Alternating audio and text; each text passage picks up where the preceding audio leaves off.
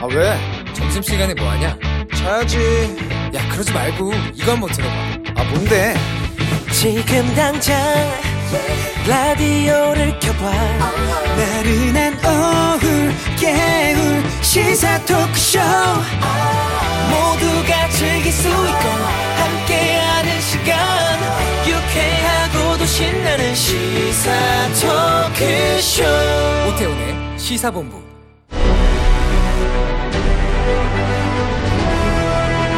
김철민의 본부 뉴스.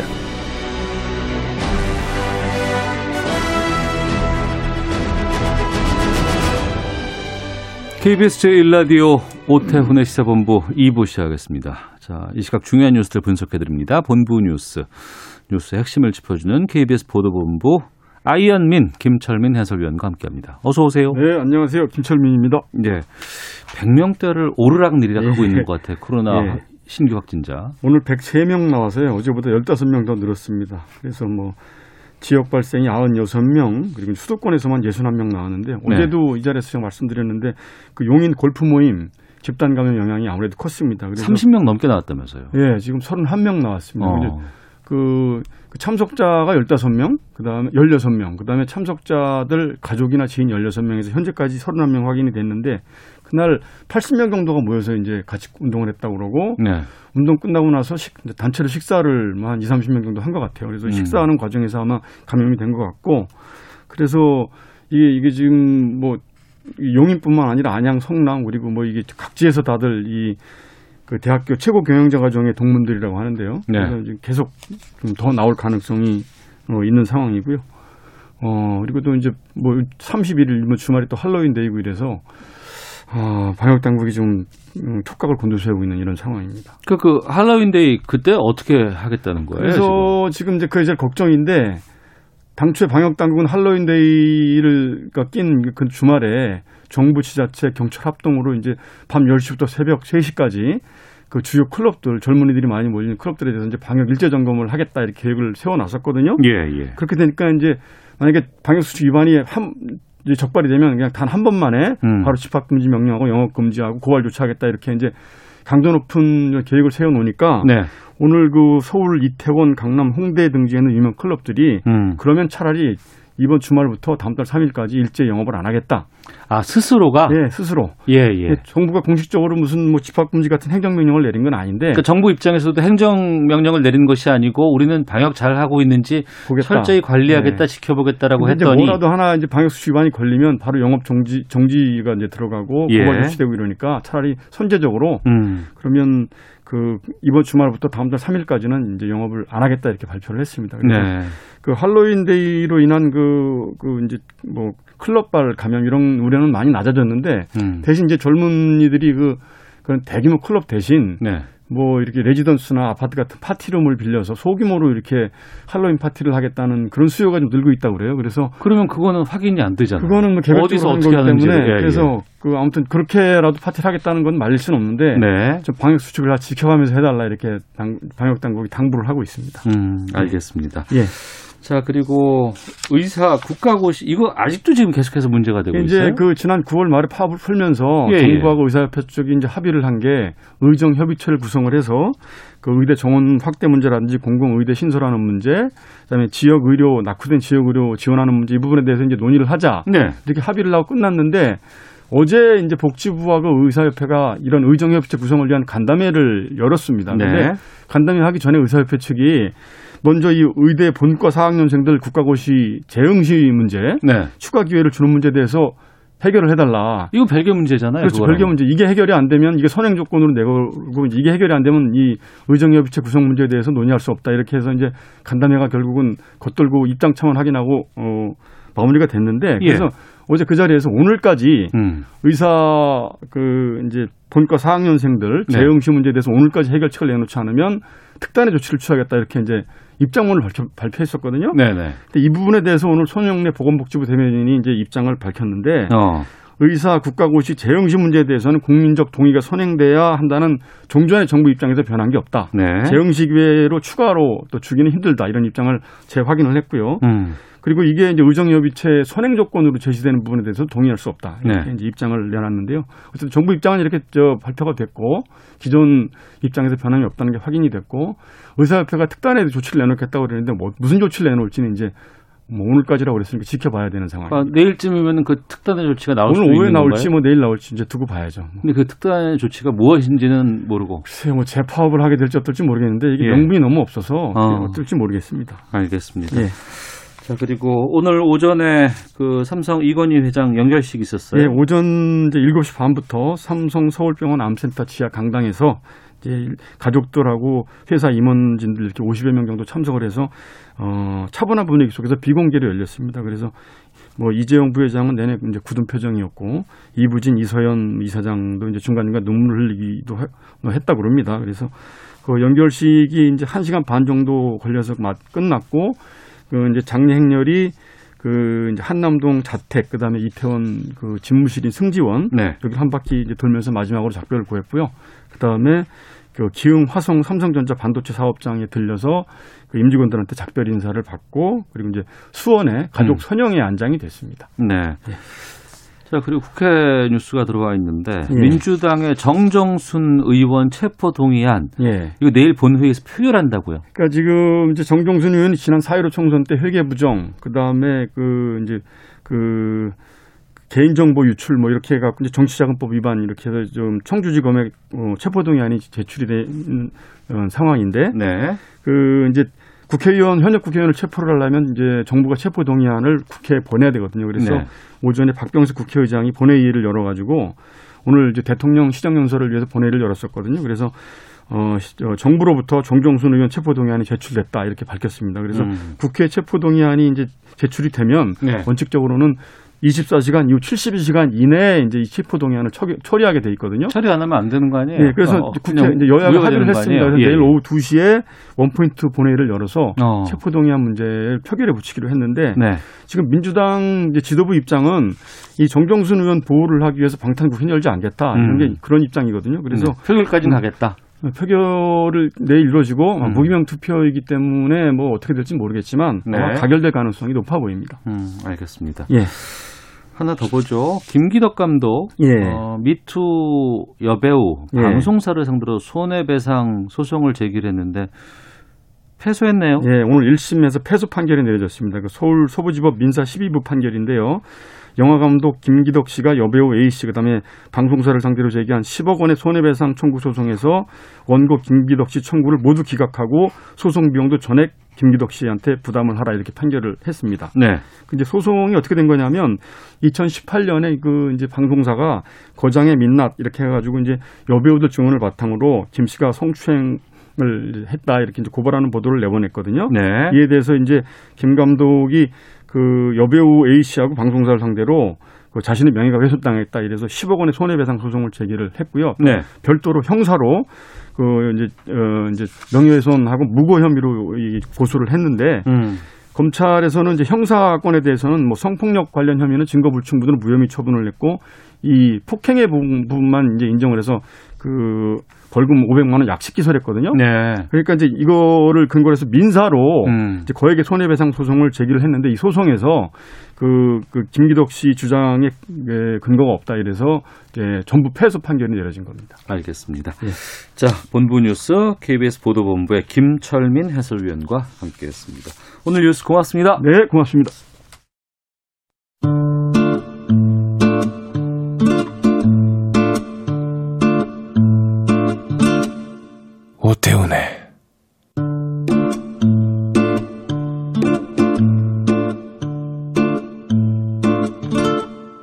시사본부 네, 1시 9분 30초 되고 있습니다. 시사본부 청취자 여러분들의 참여 기다리고 있습니다. 샵 9730으로 의견 보내주시면 되고요. 짧은 문자는 50원, 긴 문자는 100원, 어플리케이션 콩은 무료로 이용하실 수 있습니다. 팟캐스트 콩 KBS 홈페이지를 통해서 시사본부 지난 방송 다시 들으실 수 있고 유튜브를 통해서는 생중계됩니다. 일라디오 시사본부 이렇게 검색해 보시면 영상으로 방송 모습 보실 수 있습니다. 전문성과 현장성 살아있는 고품격 범죄 수사 토크를 지향하는 시간입니다. 아는 경찰. 김은배 전 서울경찰청 국제범죄수사팀장 나오셨습니다. 어서 오십시오. 안녕하십니까. 배상훈 전 서울경찰청 범죄심리 분석관 자리하셨습니다. 안녕하십니까? 안녕하세요. 예. 어, 이거 분노하시는 분들 상당히 많이 계세요. 그렇죠. 아, 이렇게 또 이름을 붙이는 건 저, 저는 솔직히 좀 이렇게 부- 이름 붙이는 건 아니라고 보는데 제2의 구하라 사건이라고 지금 뉴스에서 보도를 하고 있으니까 어, 딸이 암으로 숨졌습니다. 근데 28년 만에 한 번도 키우지도 않았던 생모가 나타나서 딸의 억대 보험금, 퇴직금, 그리고 딸이 전세 보증금까지 모두 가져갔다고 하는데 배상훈 교수님 어떻게 된 일입니까 이게? 이 작년 2019년도에 이 당사자분은 돌아가셨는데 아마 위암이신 것 같습니다. 암에 걸려 네. 돌아가셨는데 암에 걸려갖고 이제 투병 생활을 했겠죠. 근데 이제 이분이 이 가족 구성이 조금 조금 그 어- 어렸을 때 친모가 어떻게 된 이유인지 이제 친모가 떠나간 상태에서 지금은 다른 가족들과 말하자면 이복 동생하고 계모라고 표현하면 그렇죠. 다른 어머니랑 살고 네. 있었는데 예.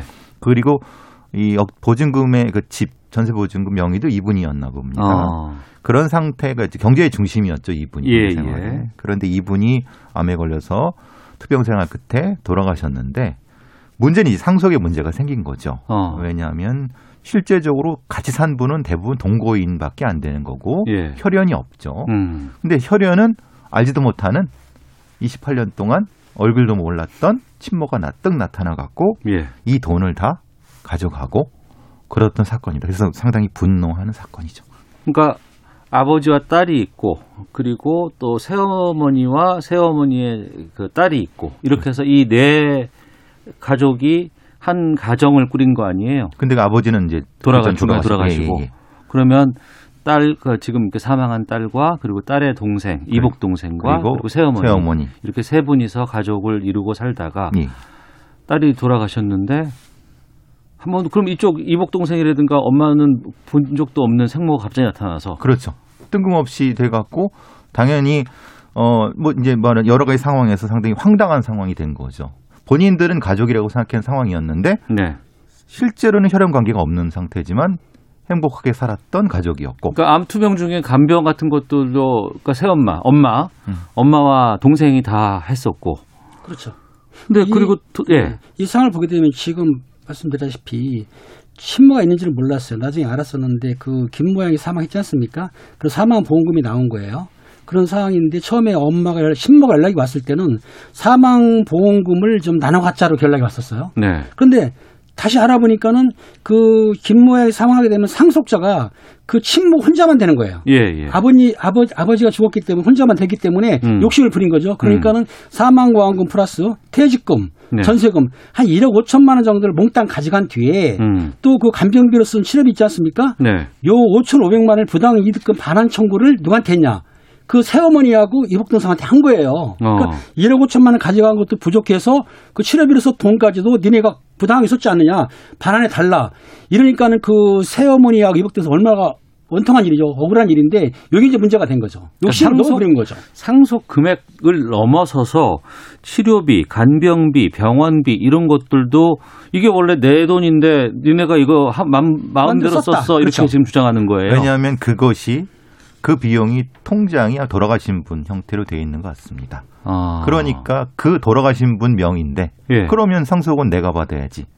친모인 내가 받아야지. 왜 그 돈에서 띄어갖고 병원비를 내느냐. 이런 상황인 거죠. 이 막장 드라마에서도 이렇게 쓰기는 힘들 것 같은데. 그렇죠. 그렇죠. 이거 저도 깜짝 놀랐습니다. 이렇게 소송했다는 소리 듣고는. 오죽했으면은 이, 이- 이걸 이걸로 소송이 붙었는데 재판장께서 너무 좀 너무한 거 아니냐 라고 네. 화해 조정을 시, 도하셨죠 아 재판장이 재판을 하다 보니까 이 청구가 너무하다 보니까 이건 아닌 것 같다 그래서 화해해라 이렇게 해서- 그렇죠. 그렇죠. 2차 조정 기일에 화해를 해가지고 예. 전세금에서 천만 원 정도는 유족, 어. 즉 세어머니한테 돌려주는 걸로 해서 합의가 된 걸로 알고 있습니다. 네. 근데 그것도 이제 법상으로는 안 되는 거를 그왜 법상으로 안 돼요? 왜냐하면 우리나라의 민법에 상속 순위가 있고요. 예. 상속 순위에 이게 이제 직계 존속이지 않습니까? 네. 아무리 이제 뭐 버리고 떠났던 뭐 떠났던 혈연으로 친모기 때문에 우선순위가 올라가는 거고 나머지 분들은 사- 사실은 일종의 동거인 형태밖에 안 되는 거죠. 그렇죠. 그러니까 지금 법적으로 보게 되면은 그 김모양이 사망을 하면 사망한 사람의 배우자하고 직계 비속 아들 딸이 상속 받는 게 1순위인데 네. 결혼을 안 했으니까 배우자는 없습니다. 네. 그런데 그렇기 때문에 애들도 없어요. 그 1순위는 안 받은 거. 2순위가 뭐냐면 2순위도 배우자하고 직계 존속. 그러니까 배우자 없으니까 빼고 아버지나 어머니인데 아버지는 사망을 했고 남아있는 거는 어머니 혼자기 때문에 단독으로 김 모양의 모든 재산을 상속받을 수가 있는 거죠. 그러면 투병 중에라도 혹시라도 이런 일들이 발생할까봐 싶어서 유언장을 쓴다거나 여러 가지 조치들을 취했어야 되지 않는가 지나고 나서 보니까. 근데 이제 이분이 돌아가시기 전에 예.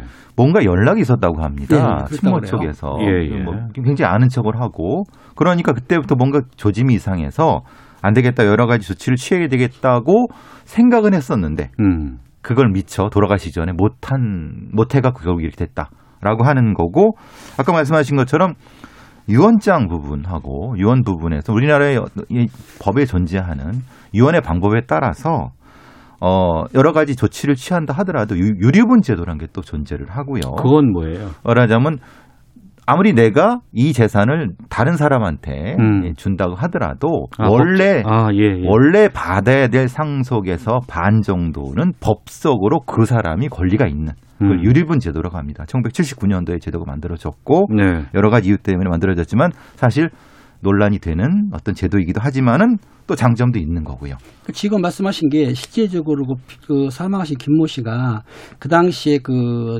보험 사망금을 수익자를 바꾸려고 했는데 못 바꾼 거예요. 그리고 바꾸려고는 했었는데. 했을 때못 바꿨고 또 유언 같은 경우는 알다시피 유언에는 서식이 필요하거든요. 예, 예. 그 내용도 써야 되지만 출생 날짜, 그다음 주소, 기간 다 도장까지 찍어야 되고 알다시피 유증하려고 그러면은 그 또 공증을 해야 않습니까? 그걸안 하는 거죠. 음. 안 했기 때문에 어차피 그렇게 공증을 해서 넘겼다 하더라도 하더라도 아까 교수님 말씀하신 대로 직계 존속은 3분의 1 정도의 유류분. 그러니까는 만약에 그 15억이면 3, 15억이면 아, 10, 미안 죄송합니다. 1천만 원이면은 300만 원 정도까지는 3분의 1 정도는 받을 수가 있어요. 우리나라 법이. 유류분제 됐기 때문에. 그러니까 네. 그 정도는 받아갈 수 있지만 이번 경우에는 완전히 전부를 다 그 얼굴도 보지 못했던 친모가 나타나서 몽땅 가져간 거죠. 아니 이거 너무한 거 아니에요?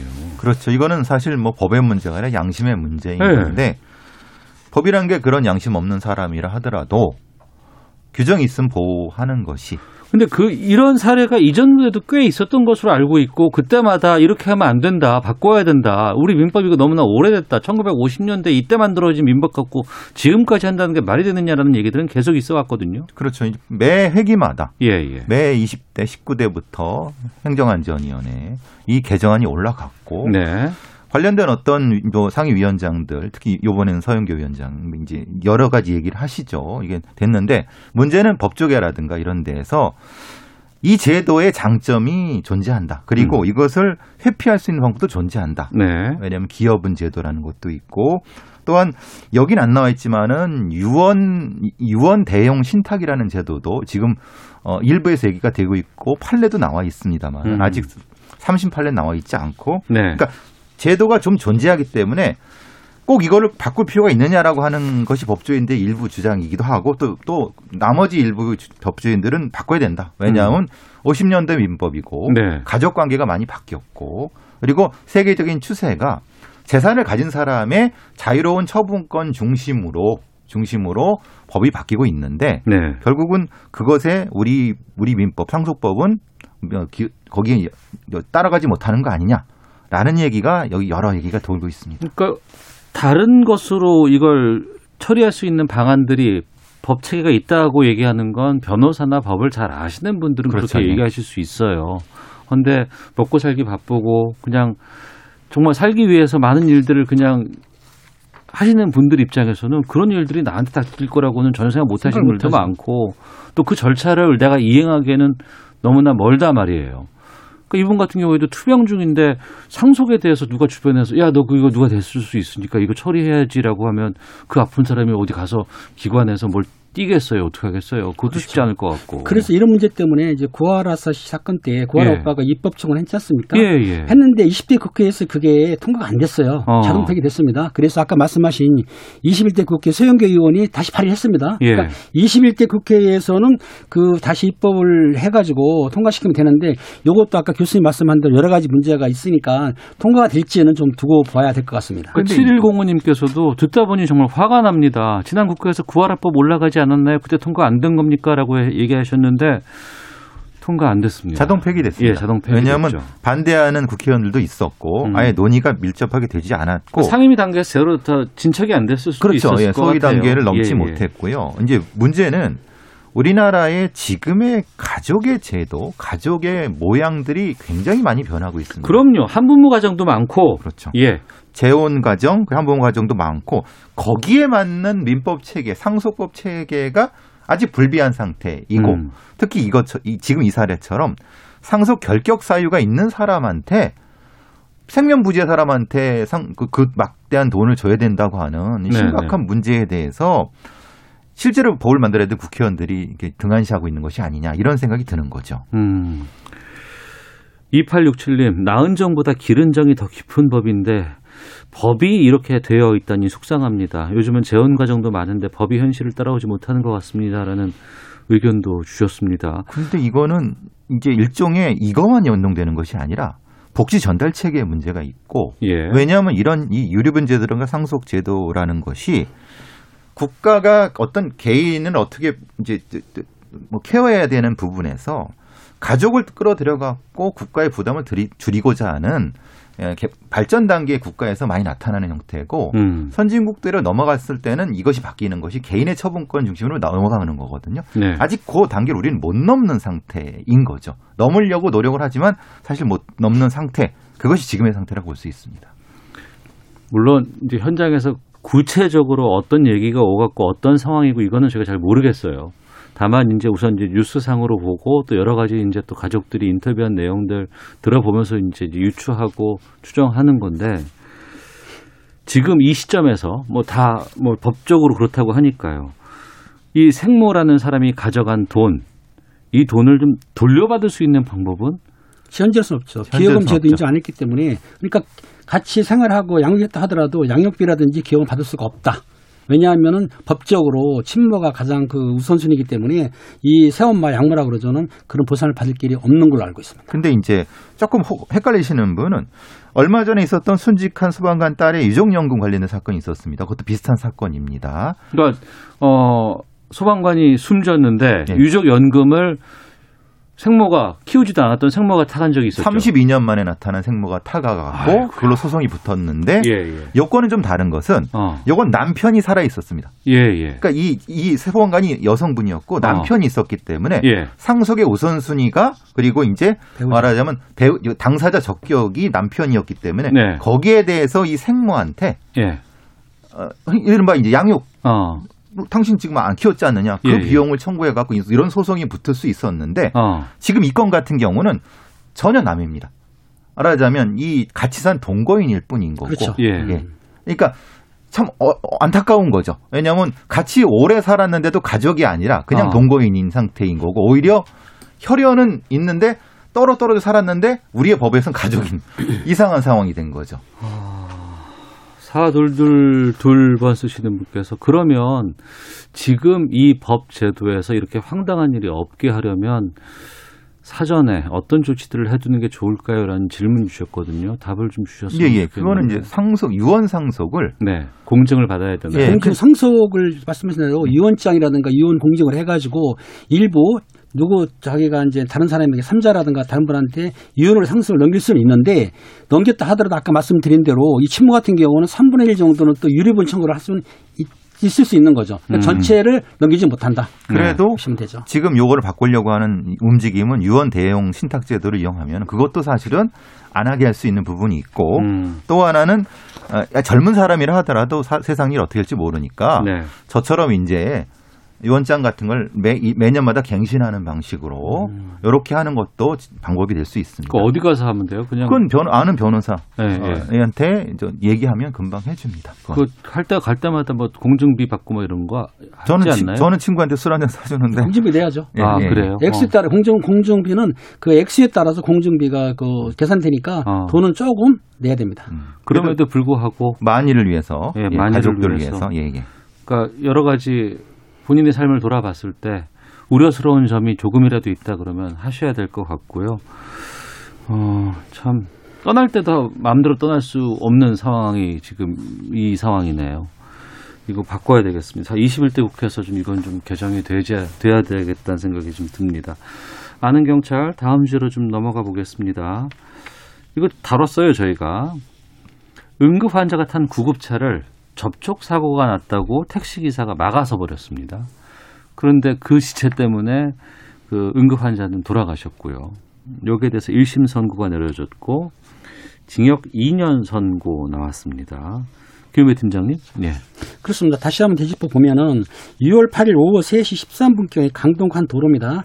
그 중환자를 태운 구급차가 1차선을 가는데 끼어들기 좀 했습니다. 그런데 뒤에 있던 택시가 일부러 고의적으로 추돌을 시킨 다음에 그 구급차가 병원 가는 걸 막은 거예요. 약 11분 동안 막았기 때문에 그 타고 있던 중환자가 결국에 병원은 가정에 일고 퇴원해서 갔지만은 다시 한 시간 만에 사망을 한 겁니다. 네. 그래서 이제 청원이 올라가 공- 어, 국민적으로 공분이 된 건데 이 건으로 해서 그 택시 기사분을 택시 기사를 그 사기라든가 보험 사기 아니면 공갈미수 그리고 뭐 업무방해당 여섯 개 제목으로 검찰에서 기소를 하고 7년 구형을 했는데 네, 재판부에서는 조금 약하게 음, 2년을 선고한 사건입니다. 네, 2년 나왔는데, 그러니까 지금 이게 고의로 일부러 접촉 사고를 냈다는 거는 처음에는 아니었잖아요, 몰랐잖아요. 예, 몰랐는데 이제 여러 가지 CCTV 확인이라든가 그이 사람의 전력, 어, 이. 사람이 몇 년 전에도 똑같은 형태의 것을 해갖고 어, 문제가 됐던 점도 있었고 상습적으로 이런 네. 비슷한 걸 한 사람이라는 것이 수사 과정에서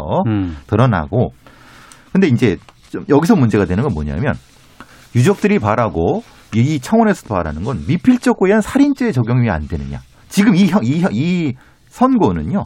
고의사고, 특수폭행 고의사고와 업무방해죄에 대해만 기소된 내용. 고의 사고와 업무 방해. 예, 예. 예. 그런데 유족이 원하는 것은 그게 아니다. 미필적 고의에 의한 살인이 아니냐. 왜냐하면 그러니까 사망의 동기가 여기에 있었다. 연관이 되는 것 아니냐. 이 부분인 거 아니에요? 왜냐하면 본인이 내가 죽으면 내가 책임지겠다라고 얘기한 것이 보- 인정이 되니까 음. 그럼 그것이 돼야 되는 거냐라고 했는데 기소는 그걸로 안 됐습니다. 예. 기소는 고의 사고와 이 업무방해가 주로 돼 주로 기소돼 갖고 어. 이거고 경찰에서는 그 부분에서 지금 검토하고 있다 정도까지인 거죠. 음. 그러니까 그거는 좀 분리를 하셔야 됩니다. 그건 이제 유족이라든가 아니면은 뭐 더 강하게 처벌해 달라고 요구하는 뭐 청원에 동의하신 분들은 뭐 그런 입장이라고는 네. 합니다만 이것도 법적으로 또 봐야 되고 수사적인 기점으로 봤을 때 두 분은 어떤 입장이신 거예요?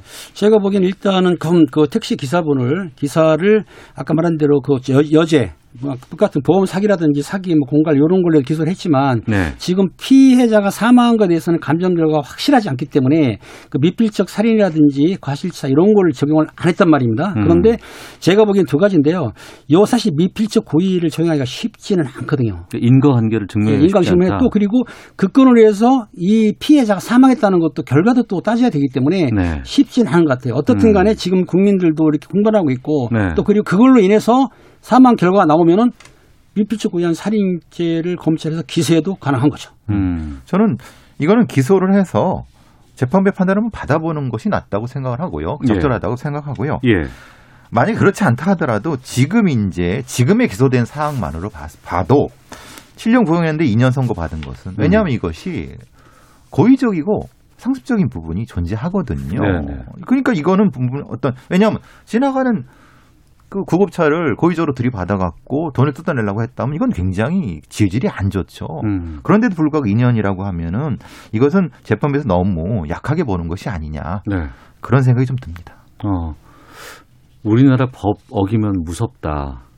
법 잘 지키자. 그리고 이 법은 약한 자의 편이고 약한 사람들에게 버팀목이 되지는 장치다라고 생각하는 사회가 되지 되어야 되지 않겠습니까? 근데 앞서서도 그렇고 뭔가 법을 아는 사람들만 야, 여, 여, 그 역이용하는 사람 악용하는 사람들만 좀 혜택 간다 그러면 너무나 좀 화나잖아요. 그러니까 이게 실제로 힘없고 법이 진짜 법의 보호가 필요한 사람들한테는 그게 적용이 안 되고 네네.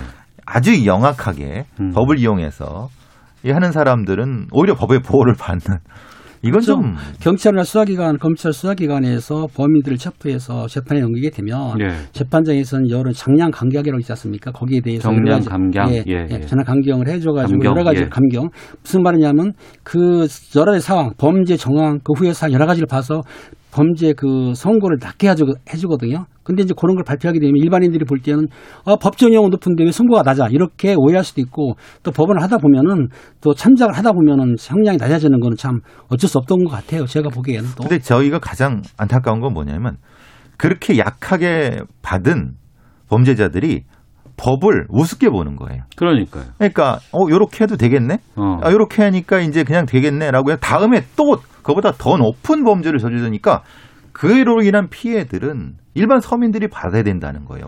그 그걸 판결하는 판사가 받는 게 아니거든요. 음, 여기에 대한 것도 분명히 우리 제도상으로는 바꿔야 되지 않을까 싶습니다. 그렇습니다. 뒤에 것도 답답한 내용인데 이거는 좀 쉬었다가 뉴스 듣고 기상청 교통정보 확인하고 와서 다시 두 분과 말씀 나누겠습니다. 세계 보건기구 WHO가 한국의 코로나19 대응이 세계적 대유행을 효과적으로 통제할 수 있다는 것을 보여줬다며 한국 정부에 감사의 뜻을 밝혔습니다. 정부가 코로나19 장기화에 대비한 사회적 거리두기 단계의 근본적인 개편안을 이번 주말 발표합니다. 정세균 국무총리는 독감 예방접종은 그 시기가 중요한 만큼 전문가의 판단을 믿고 건강관리에 유의하면서 예방접종에 적극 참여해달라고 밝혔습니다. 4.15 총선 회계부정 등의 혐의를 받는 민주당 정정순 의원에 대한 체포동의안이 오늘 국회 본회의에 보고됐습니다. 지금까지 라디오 정보센터 조진주였습니다. 이어서 기상청의 송소진 씨입니다. 미세먼지와 날씨 정보입니다. 공기가 여전히 많이 탁한 상태입니다. 북서쪽에서 불어오는 찬 공기 덕분에 수도권은 먼지 농도가 점차 보통 단계를 회복하고 있지만 그 밖에 전국은 아직 나쁨으로 나타나고 있습니다. 오늘 초미세먼지 농도가 세종과 충북, 전북과 대구, 경북은 종일 나쁨에 머물겠고요. 그 밖의 지역은 차츰 보통 수준으로 떨어질 전망입니다.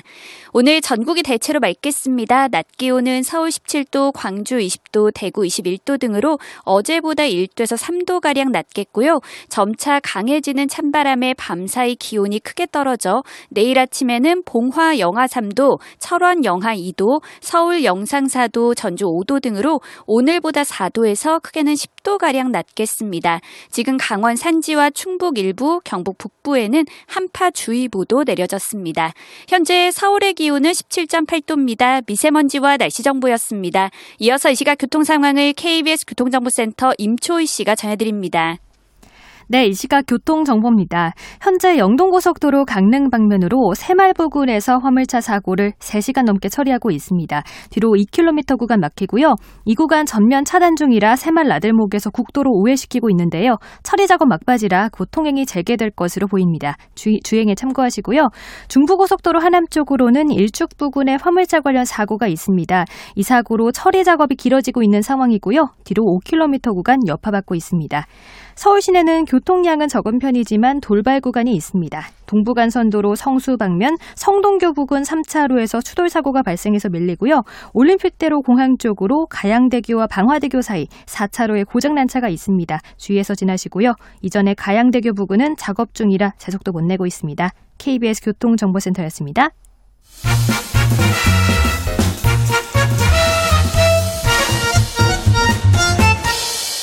오태훈의 시사본부. 네, 아는 경찰 배상훈 전 서울경찰청 범죄심리분석관 김은배 전 서울경찰청 국제범죄수사팀장과 함께 말씀 나누고 있습니다. 어제 CBS 단독 보도로 이게 알려졌습니다.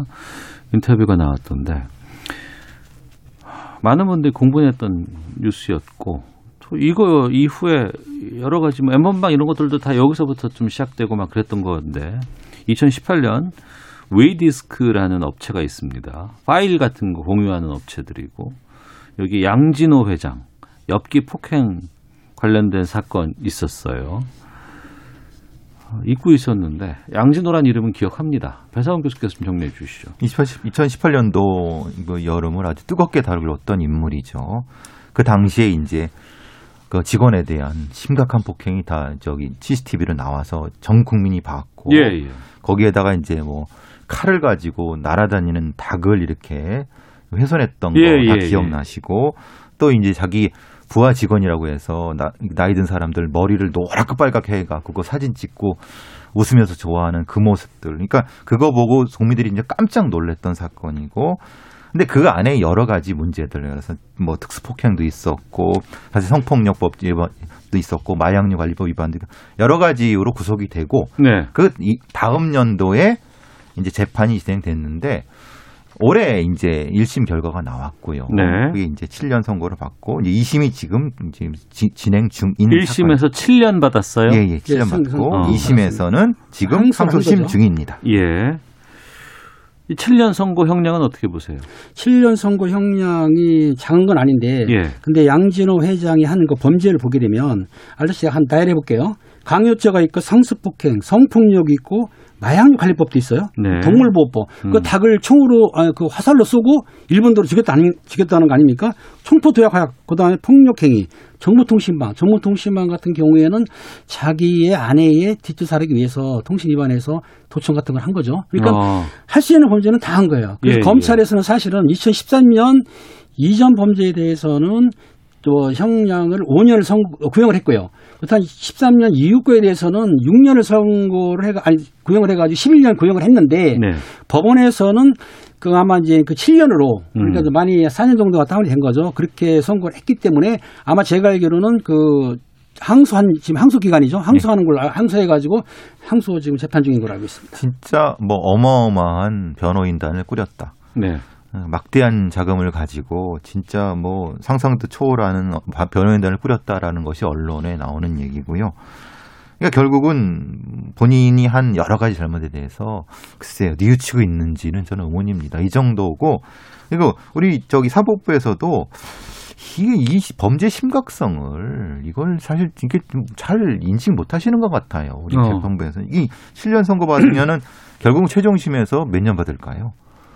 그러면 지금 이 CBS의 단독 보도가 난 이유가 네. 제보가 된 거거든요. 예. 이 사람이 나와서 보복할까 두렵다. 어. 양진호가 나와서 왜냐하면 지금 어, 나이도 그렇고. 그러니까 범죄에 대해서 증언을 했던 내부 직원들 이런 분들은 다 신상을 그쪽에서 알고 있을 텐데 다 그리고 그래서 지금 사실 대단히 두려워하고 있다. 어. 지금 그 당시에 불리한 증언했던 직원들은 전부 해고된 걸로 알고 있습니다. 거의 예. 자기 편이 아닌 사람들은 그 회사에서 다 해고시켜 버린 거죠. 음. 이 사람의 성향상 양준호 회장의 성향상 보복이 있지 않을까라는 두려움 때문에 지금 이, 이, 런 어떤 이 인터뷰도 하고 그러는 네. 거죠. 근데 수감 생활 옥중에 결혼도 했고 또 지금 그 회사의 지배력도 갖고 있어서 수익을 받아간다고요? 이 지금 보면은 당시에 옥중에서 혼인 신고를 했습니다. 근데 네. 그 여자분이 누구냐면은 당시에 과장으로 직책은 있었는데 회사에 나오지 않았다는 거예요. 음. 그 여자분하고 혼인 신고를 한 다음에 그 여자분이 그 회사의 지주회사의 부회사장으로 있다가 지금 알다시피 위디스크나 파일로리의 대표로 와 있습니다. 아 혼인 신고를 했던 그 상대 여성이 여성분이 지금 이 업체의 대표로 대표를 가 했기 있어요. 때문에 어. 면회를 오던가 해서 양진호 회장의 모든 업무를 대행하는 거죠. 예, 예. 그렇기 때문에 실제적으로는 옥중에 있다 하더라도 지금 아직 그 결, 그 확정 판결 난 건 아니지 않습니까? 음. 그러니까 면회를 하면서 모든 지시를 하면은 그 아내가 그들 지시대로 따르는 건 거죠. 네. 그 모든 업무를 사실 옥중에 있다 하더라도 자기 수속처럼 움직이고 있는 거죠. 그러니까 지금 상태 이게 바지 사장 아니냐. 음. 실제로는 옥중 경영을 하고 있는 거 아니냐. 네. 그리고 지금 나온 범죄가 이 사람의 그 지배력, 회사 지배력에 전혀 영향을 주는 게 아닙니다. 이 사람은 아직도 이외 소유주입니다. 이 회사들. 어. 네네. 그러니까 결국은 결국은 이 사람이 어떤 처벌을 받고 있느냐. 이게 사실은 이게 좀 처벌받고 있지 않은 거 아니냐. 음. 이런 이제 의문이 드는 거죠. 뭔가 그 안에서 계속 뭐 저기 자기를 고발한 사람들 해고하고 그 이익도 가져가고 있고 대리인 내세워서 경영도 하고 있는데 이게 뭐냐 이런 거죠. 그러니까 징역을 선고한다는 건 사회로부터 격리를 하지만 그 안에서 어 여러 가지 그 자기가 좀 이렇게 반성도 좀 하고 어? 그렇죠. 예, 사회로 돌아갈 때 위한 여러 가지 이런 것들을 해야 되는데 이거 지금 보면은 결혼하고 또 그 안에서 생활하고는 있다지만 계속해서 자기의 수익은 가져가고 있고 또 정작 자신의 범죄에 대해서 신고를 했던 사람들은 지금 두려, 두려움에 떨고 있는 이런 상황이네요. 그러니까요. 그렇죠. 그러니까 지금 결혼한 여자분이 대표를 있으니까 그 여자를 통해서 회사를 장악하고 있는 거죠. 음. 그리고 또 하나 특이할 점은 지금 이익금이 많이 났다는 거래요. 네. 250억 났다고 하는데 200억 정도를 이익금을 현찰로 찾아갔다는 겁니다. 200억의 이익금이 예, 났다고요? 예, 그렇다는 거예요. 그렇다고 한다면은 감옥에 있는 동안 예, 예, 그렇죠. 그럼 200억 이익금을 현찰로 찾아갔다고 한다면 나중에 무슨 일이 있을 때 검찰이나 경찰에서 계좌 압수를 못 하게 되지 않습니까? 현찰이기 음. 때문에 현찰 숨겨 놓으면은 이것도 하나의 방법을 지금 구상하고 있는 것 같아요. 이런 건 어떻게 해야 되나요? 그러니까 지금 상태에서는 이게 검- 이게 결국은 이게 앞에서 양준호 회장이 핵심적인 문제가 지금 나타난 문제가 아니라 웹하다 카르텔에 가- 이어갖고 지금은 여러 뒤에 이제 엠번방 네네. 관련된 부분에서 흔히만 성 디지털 성범죄 착취물 같은 것들 그게 그그 육디스크 웹하드에 들어가 있어 갖고 그거를 통해서 막대한 이익을 얻었다고 하는 것이 당시 언론 보도에서 많이 나왔는데 지금도 운영된다는 얘기 아니에요? 문제는 그때 그거에 대한 수사는 얼마나 진행됐으며 음. 거기에 대한 것이 지금 처벌이 안 되고 있기 때문에 네. 실제로는 그, 그걸로 기소된 게 아니죠. 그렇죠. 예, 예. 그러면 이 수사는 어떻게 되며 이거에 대한 기소는 어떻게 됐는가에 대한 얘기를 지금의 수사기관에 내놔야 된다는 거예요. 어. 그, 그- 그렇지 않으니까 이 사람이 되게 당당하게 수익도 가져가고 그런다는 거 아닙니까? 분명히 이것이 문제가 있는 영상들이 유통되고 있다고 하는데 여기에 대한 걸 어떻게 할 것이냐. 이게 이거는 그러면. 경찰이라든가 방통이라든가 이런 쪽에 좀 역할이 좀 중요한 건가요? 그렇죠. 제보자가 이제 방통이나 경찰에 신고를 했었는, 제보를 했었는데요. 네. 이게 지금 범죄 음란물은 아마 차단이 됐고, 음. 단순히 음란물 있지 않습니까? 이걸 필터링이 좀 안 된다고 그래요. 그래서 네. 요것 때문에 검찰이나 아니면 경찰 수사기관에서는 제보했다고 한다면 그걸 검토를 해가지고 수사를 할 거예요. 음. 저는 그렇게 믿고 있습니다. 여론에서 계속 좀 이걸 확인해야 됩니다. 예, 언론에서도 다뤄줘야 되고 그래야 바뀌지. 그냥 놔두면 또 안 되더라고요. 자, 아는 경찰 여기서 마치도록 하겠습니다. 두 분 말씀 잘 들었습니다. 고맙습니다. 감사합니다. 오태훈의 시사본부는 여러분의 소중한 의견을 기다립니다. 짧은 문자 50원, 긴 문자 100원의 정보 이용료가 되는 샵 9730, 우물정 9730번으로 문자 보내주십시오. KBS 라디오 앱 콩은 무료입니다. KBS 라디오 오태훈의 시사본부. 지금 여러분은 대한민국 라디오 유일의 점심 시사 프로그램을 듣고 계십니다. 네, 오전 10시였습니다. 문재인 대통령 국회에 찾아서 위기에 강한 나라 이 키워드로 내년도 예산안 어, 편성에 대한 설명을 했습니다. 시정 연설을 했는데요. 문재인 대통령 시정 연설 내용, 의미 또 여러 가지 상황들 좀 살펴보겠습니다. 김성환의 뉴스 소다 KBS 제일 라디오 저녁을 책임지는 시사야의 진행자 김성환 평론가와 함께합니다. 어서 오세요. 네, 안녕하세요. 네. 강조해 주셔서 감사합니다. 예. 그래야죠. 어, 우선 먼저 시정 연설 전에 그러니까 이제 KBS 1TV 1라디오도 다 그 중계를 했어요. 네. 근데 이제 문재인 대통령이 오시기 전에 오기 전에 상당히 국회 본회의장이 시끄러웠습니다. 네. 그리고 박병석 국회의장이 뭐 확인해 보고 이건 청와대 쪽에 이야기하겠습니다. 뭐 유감 표명하겠습니다라고 얘기하는데 계속 고성이 막 질러졌었는데 음. 뭔 일이 있었던 거예요? 시, 시정 연설 전에. 저도 생방송으로 봤는데요. 네. 좀 처음엔 약간 오해를 했었어요. 음. 야당이 굉장히 거세게 문재인 네. 대통령한테 좀 뭐 저항의 표시, 항의 어, 표시를 항의하는 하는 건가? 예, 그런 거라고 너무 좀 생각했어요. 그건 거센데 뭐 이런 입장이었었는데. 네. 예. 근데 이게 좀 사정이 있었던 모양이에요. 예. 대통령이 시정 연설을 위해서 국회를 방문하면 보통 국회의장실을 접견실에서 네. 국회의장 그리고 여야 교섭단체 대표들하고 일종의 티타임 사실 교섭단체 대표라고 하면 원내대표 아니면 당대표요? 원내대표 교섭단체 원내대표도 가고요. 네. 당대표도 같이 가고. 어. 당대표는 이제 원내에 있는 정당의 당대표. 예, 예. 교섭단체는 교섭단체 구성 요건을 가지고 있는 정당이잖아요. 음. 그러니까 민주당하고 국민의힘 네. 두개 정당의 교섭단체 대표, 원내대표들이 참석하는 것. 네. 이렇게 따지면은 어 국회의장 빼면 예. 여섯 명이 되겠죠. 예, 예. 근데 이렇게 티타임을 하기로 예정이 돼 있었는데 김종인 국민의힘 비대위원장이 여당이 특검을 거부하는데 항의를 해서 불참을 통보를 했어요. 특검을 거부해서 이 특검이라는 건 그 라임 옵티머스 관련된 음, 네, 특검 맞습니다. 주장하고 있는데 그 부분인가요? 네네. 그러니까 항의의 뜻으로 그 간담회 자리에 불, 불참하겠다 이렇게 통보를 해서 네. 주호영 원내대표만 이제 의장실로 가는 상황이 됐는데요. 네. 의장실에 들어가려고 하니까 그 앞에 있던 경호원들이 가로막고 몸수색을 하려고 했다고 합니다. 어. 여기에 항의해서 주 원내대표가 되돌아갔다고 하는 건데요. 그러니까 시정연설 직전에 야당 의원들이 박병석 국회의장한테 이 문제에 대해서 해명하라 이렇게 막 항의를 한 겁니다. 네네. 그래서 이제 국회의장실 아 이제 국회 본회의장이 막 시끌시끌했던 겁니다. 음. 그러니까 시정연설 직후에도 의원총회를 이제 국민의힘에서 열었거든요. 네. 그 위에 주 원내대표가 야당 원내대표라고 밝혔지만 휴대전화를 만지고 몸 전체를 수색하려고 했다. 곤란한 발언을 할까봐 의도적으로 도발을 한 것은 아닌지 의심할 수 있는 상황이다. 이렇게 반발을 했습니다. 네. 정진석 의원은 전두환 대통령 때도 이렇게는 안 했다. 이렇게 비판을 하기도 했고요. 심지어 최영도 원내대변인은 여당 원내대표 간담회 접근에도 물리장성이고 재인산성인가 뭐 이런 표현까지 사용하면서 항의하기도 했습니다. 음. 예, 국민의힘은 이번 사건을 좀 고의적인 일이 아니었느냐 이렇게 의심을 하고 있는 것 같아요. 왜 그렇죠? 어, 그러니까 다른 그러니까 김태년 원내대표 같은 경우에는 민주당 원내대표에는 그냥 나 누구요 이렇게 얘기하면 그냥 들여보내줬다고 함- 한다면 어. 주호영 원내대표도 원래 예정돼 있던 사람이었는데 예, 예, 참석이 예. 주호영 원내대표만 이렇게 몸수색하려고 하려, 하, 하려고 했다고 하는 것은 어. 의도적으로 못 들어오게 하려고 했던 거 아니냐 아. 이렇게 의심하려는 건데요. 국회 CCTV 화면을 직접 한번 확인해 보겠다 이런 태세입니다. 그러면 청와대 경호처가 이거 담당했을 텐데. 예, 그렇죠. 뭐 해명이 있었습니까? 현장 직원들의 실수였다 이렇게 얘기를 하면서 사과를 했습니다.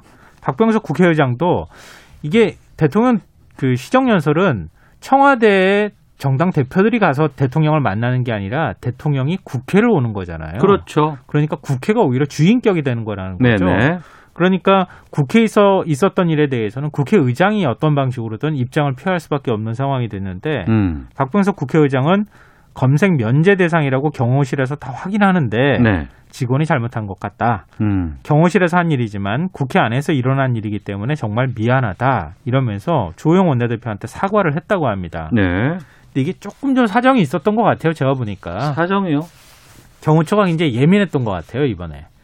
지난 7월에 신발 투척 사건이 발생했었잖아요. 그것도 국회에서 있었죠. 예. 문재인 대통령이 국회 개원 연설을 위해서 국회 방문했는데 예. 연설을 마치고 나오는 문 대통령을 향해서 보수 성향의 시민이 음. 본관 2층 현관 앞에서 신발을 벗어서 던지는 사건이 발생했어요. 예. 상당히 좀 모욕적인 일이잖아요. 이때 청와대는 경호부장을 대기 발령 조치한 뒤에 비현장 업무 부서로 전부하는 징계를 했다고 합니다. 어. 그러니까 오늘은 대폭 경비가 강화됐다고 하는 거죠. 네. 그래서 본관 계단 앞 주변부터 외부인을 전면 통제했고요. 음. 야당 의원들이 국회 로텐도홀에서 또 피켓 시위를 하기도 했기 때문에 경호 문제에 좀 신경을 쓰, 는 차원에서 뭘 하다가 네. 직원이 이제 그런 일을 벌인 것 아니냐 이제 이런 겁니다. 음. 근데 물론 이제 향후 더 설명이 뭐 있어야 될 부분이기는 하겠지만 네. 아무리 그렇다 하더라도 국회의장실로 들어가려고 하는 신분을 박힌 야당 원내대표의 몸을 청와대 경호, 경호원이 스캐너로 우리 이제 이렇게 뭐 폭, 음. 폭 발물이 있는지 아니면은 어떤 금속 물체를 소, 소지하고 있는지를 확인하는 작업 있잖아요. 네. 그거를 하려고 하는 것은 조금 문제가 있다, 비판받을 소지가 있다 이렇게 봐야 될 것 같습니다. 알겠습니다. 그 부분은 이제 또 그 부분대로 이제 또 뭔가 나중에 또 여러 가지 네네. 뭐 조사라든가 해명 같은 것들이 좀 있을 것 같고요. 파장이 더 클 수도 있겠습니다만 시정 연설 내용에 좀 이제는 좀, 좀 살펴보도록 하겠습니다. 어, 언론에서 많이 뭐 이런 내용들이 나오지 않을까라고 예상했던 것들은 다 반영됐던 것 같아요. 네. 코로나19 또 경제 회복 이게 중심이 됐죠. 네, 맞습니다. 어. 그러니까 시정 연설이라는 게 원래 내년 예산안에 대해서 지금 이제 편성한 예산안에 대한 대통령의 설명을 어, 대통령이 직접 설명하고 네. 국회 협조를 당부하는 게 목적이거든요. 가능하면 그 목적에 충실하려고 노력했다 이렇게 보입니다. 연설 내용의 한 4분의 3 이상을 방역과 경제 반등 여기에 이제 초점을 맞췄고요. 네. 미래 성장 동력을 확보할 수 있도록 국회 차원의 협조를 당부하는데 초점이 맞춰져 있었습니다. 이 코로나19로 전 세계가 위기에 빠졌지만 우리는 위기에 강한 나라라는 걸 보여줬다. 음. 국민의 협조에 감사한다 이런 뜻을 전하기도 했고요. 내년 예산이 555조 8천억 원이거든요. 예. 어, 이 내년 예산안은 위기를 넘어서 선도국가로 도약하기 위한 예산이다. 그러면서 국회 차원의 협조를 당부하기도 했습니다. 160조 원을 투입하는 한국판 뉴딜 사업 있잖아요. 네네. 그 뉴딜 사업을 예산 항목별로 자세하게 소개하기도 했고요. 투자 활력을 위한 정책 자금 약 음. 73조 원, 네. 생활 SOC 투자 11조, 수출 회복과 수출 시장 다변화를 위한 예산을 또 설명하기도 했습니다. 음. 특히 이제 소부장이라고 하잖아요. 핵심 네. 소재, 부품, 장비 산업에 대한 지원을 확대한다는 방침을 밝혔고 일본을 넘어서 세계로 뻗어나가도록 뻗어 나가도록 하겠다고 하는 의지를 밝히기도 했습니다. 네. 내년도 예산안을 이만큼 편성을 했고 이 편성된 거- 돈을 여기 여기 음, 여기에 네. 쓰겠습니다라는 걸 밝히는데 여기 여기 여기에 대한 여러 이제 설명 그렇죠. 이 부분에 이제 앞으로의 정책 같은 것들을 어떻게 할 것인가가 담겨 있는 거 아니에요. 그렇죠. 올해는 코로나 위기 극복을 잘 해냈으니까 네. 내년은 경제를 좀 반등해서 음. 미래 성장 동력을 확보할 수 있는 기반을 좀 놓겠다. 네. 그러니 국회가 협조해 주십시오. 어. 뭐 이런 내용이 핵심인 거죠. 그- 그러다 보니까 이제 내년도에 이렇게 가겠습니다라는 정책들이 좀 보이는데 부동산 관련해서도 얘기가 나왔었어요. 네, 관심 굉장히 많으시잖아요. 예, 예. 문 대통령은 실수요자 보호, 투기 억제 정책은 그 기조는 그대로 유지하겠다. 음. 어, 그리고 또 부동산 시장을 이 두 축으로 안정화를 추진해 왔다는 점을 강조하면서 최근 전세 시장 안정을 위한 대책도 언급했는데요. 임대차 3법의 조기 안착과 질 좋은 중형 공공임대 아파트를 공급하겠다는 의지를 밝혔습니다. 네.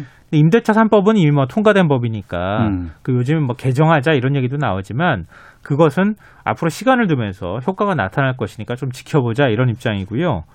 다만 중형 공공임대 아파트 이거는 많은 분들한테 관심이 좀 있을 것 같아요. 그러니까 서민 임대 아파트를 넘어서서 네. 그러니까 어, 뭐 4인 가구가 괜찮게 살 수 있는 음, 안정적으로 살 수 있는 네 맞습니다. 네. 현재 임대 아파트는 저소득층을 중심으로 해서 소규모고 예. 네. 뭐 국가 어, 뭐 유공자라든가 이런 층에게만 10평대 좀 비교적 적은 평수로 공급하는 거였었잖아요. 예. 여기에서 탈피해서 20평에서 한 30평대 초반까지 음. 넓게는 이렇게 평수가 좀 늘어나는 그리고 또 주택의 질을 좀 높이는 네. 이런 아파트를 앞으로 공급하겠다. 음. 이렇게 하면은 전월세 시장이 좀 안정화될 수 있지 않겠느냐. 이렇게 이제 보고 있다고 하는 겁니다. 네. 어, 그러니까 정부가 이번 주에 전세 시장 안정 대책을 발표할 예정이거든요. 아마 문 대통령의 이 얘기가 중심이 돼서 담겨 있을 것으로 보입니다. 네. 편성된 예산안은 정부 아니고 이게 국회로 넘어가서 국회 심의를 거쳐서 이제 결정이 됩니다. 예, 그렇죠. 이제부터 조금 이 국감이 이제 마무리되면 예, 그때부터는 예, 예산안 심사로 가니까요. 예. 그러니까 이제 국회 이제 잘 해달라고 이제 협조를 구하는 건데 그러면서도 이제 국회에다가 또 요청한 것이 이제 공수처 출범, 예. 또 공정경제 3법 이런 거 처리에도 좀 요청을 했어요. 예, 아마 오늘 대략 어떤 그 방역 위기를 극복하는 거나 경제를 좀 반등하기 위해서 위기 극복을 위한 뭔가의 메시지는 있을 거라는 건 예측은 했는데요. 네. 나머지 부분 남북 관계 음. 그리고 지금 이제 개혁 입법과 관련해서 어떤 언급을 하느냐 이 굉장히 큰 관심사였습니다. 네, 네. 근데 한반도 평화 부분에 대해서 좀 강조한 부분들이 있었고요. 음. 근데 그거는 전체 한 4분의 1 정도였어요. 네네. 끝부분에 얘기를 했는데 한반도 평화는 시대적 소명이라는 점을 강조하고 공무원 피살 사건에 대한 진상 규명 노력을 하겠지만 음. 시간이 걸리더라도 평화 정착을 위한 길로 나가겠다. 이런 뜻을 밝혔습니다. 네. 이 공무원 피살 사건 얘기가 나올 때 야당에서는 조금 좀그 소 예, 예. 뭐 여러 가지 고성도 좀 있었어요. 예, 그런 얘기 게 있었고요. 어, 국회 차원의 협치를 당부하는 부분에서도 야당 의원들이 좀 항의하는 소리를 좀 내기도 했었고 공정경제 3법, 경찰청법, 국정원법, 이 권력기관 개혁법, 네. 각종 민생 법안 처리가 시급하다는 점을 강조하기도 했고요. 말씀하셨던 것처럼 특히 공수처 출범 지역을 아 지연을 끝내 달라 이렇게 말하는 대목에서는 또 역, 역으로 여당 의원 쪽에서 환호가 나오기도 했었습니다. 어. 이 끝으로 사회적 약자에 대한 지속 가능한 대책을 만드는데 국회 차원의 협조가 필요하다. 네. 이렇게 당부하면서 연설을 마쳤습니다. 이 여당 의원 속으로 본회의장은 입장할 때는 그쪽으로 입장했는데 음. 퇴장할 때는 야당 의원 속 쪽으로 퇴장을 했거든요. 그때 피켓들 막 들고 있, 있 예, 뭐 이게. 나라냐? 예, 예. 나라가 왜 이래? 뭐 음. 이렇게 적혀 있는 그런 피켓을 이렇게 문 대통령을 향해서 국민의힘 의원들이 보여주기도 했고요. 네. 뭐 그- 소라는 크게 없었던 것 같아요. 나갈 때는. 음. 지금까지 국회 시정연설이 이번까지 포함해서 다섯 번째인가 뭐 그렇다고 아, 하는데 네 번째. 네 번째였나요? 예. 어, 그 과거의 시정 연속을 비교해봐서 좀 차이가 좀 보입니까? 네, 그럴 수밖에 없죠. 집권, 집권 초반기, 중반기, 후반기가 다를 수밖에 없는데 지금 네. 이제 내년 예산안은 후반기 예산안을 짜는 거잖아요. 그렇죠. 그러니까 국정의 어떤 초점이 달라지는 거죠. 음. 그러니까 취임한 지 반년 만에 이루어지는 2017년 시정 연설에서는 적폐 청산을 강조했습니다. 네. 이 촛불 집회 이후에 들어선 정부기 때문에 뭐 어쩌면 당연한 것이었기도 했고요. 이디맨이 2018년에는 포용이라는 단어를 18차례나 언급을 했어요. 음. 이게 함께 잘 사는 포용 국가. 네. 그게 이제 소득 주도 성장, 혁신 성장, 공정 경제 이렇게 음. 세 축으로 움직여 가겠다고 하는 점을 강조했고요. 작년에는 이른바 조국 사태가 벌어졌잖아요. 그랬죠. 예. 공정을 굉장히 강조했습니다. 음. 우리 사회에 만연한 특권과 반칙, 불공정을 없애기 위해 노력했지만 네. 국민의 요구는 그보다 훨씬 높았다. 음. 대통령으로서 무거운 책임감을 갖겠다 이런 말을 하기도 했습니다. 네. 여야 반응 끝으로 정리해 주시죠. 어, 민주당은 뭐 예상하시다시피 어, 차질 없는 예산 확보로 적극적으로 지금 대통령이 밝힌 그 내용을 뒷받침하겠다 이렇게 밝혔고요. 네. 국민의힘은 자화자찬과 독주 선언으로 가득한 연설이었다 이런 혹평을 내놨고요. 네. 정의당은 근본적인 철학이 무엇인지 알 수가 없다. 음. 어, 한국형 뉴딜이 너무 대기업 중심으로 어, 이루어지는 거 아니냐 이런 것에 대한 불만을 얘기했고요. 네. 국민의당은 자신들만의 잔치를 벌이고 있는 집권 여당 모습에 서글픈 국민과 나라의 미래에 대한 걱정으로 눈물이 쏟아질 뻔했다 음. 이렇게 비꼬기도 했습니다. 네. 당 이름 가려도 어디서 했는지는 다 나올 것 같아요. 네. 예. 자, 김성환 평론가와 함께 했습니다. 고맙습니다. 네, 고맙습니다. 예, 시사본부 마치겠습니다. 내일 뵙겠습니다. 안녕히 계십시오.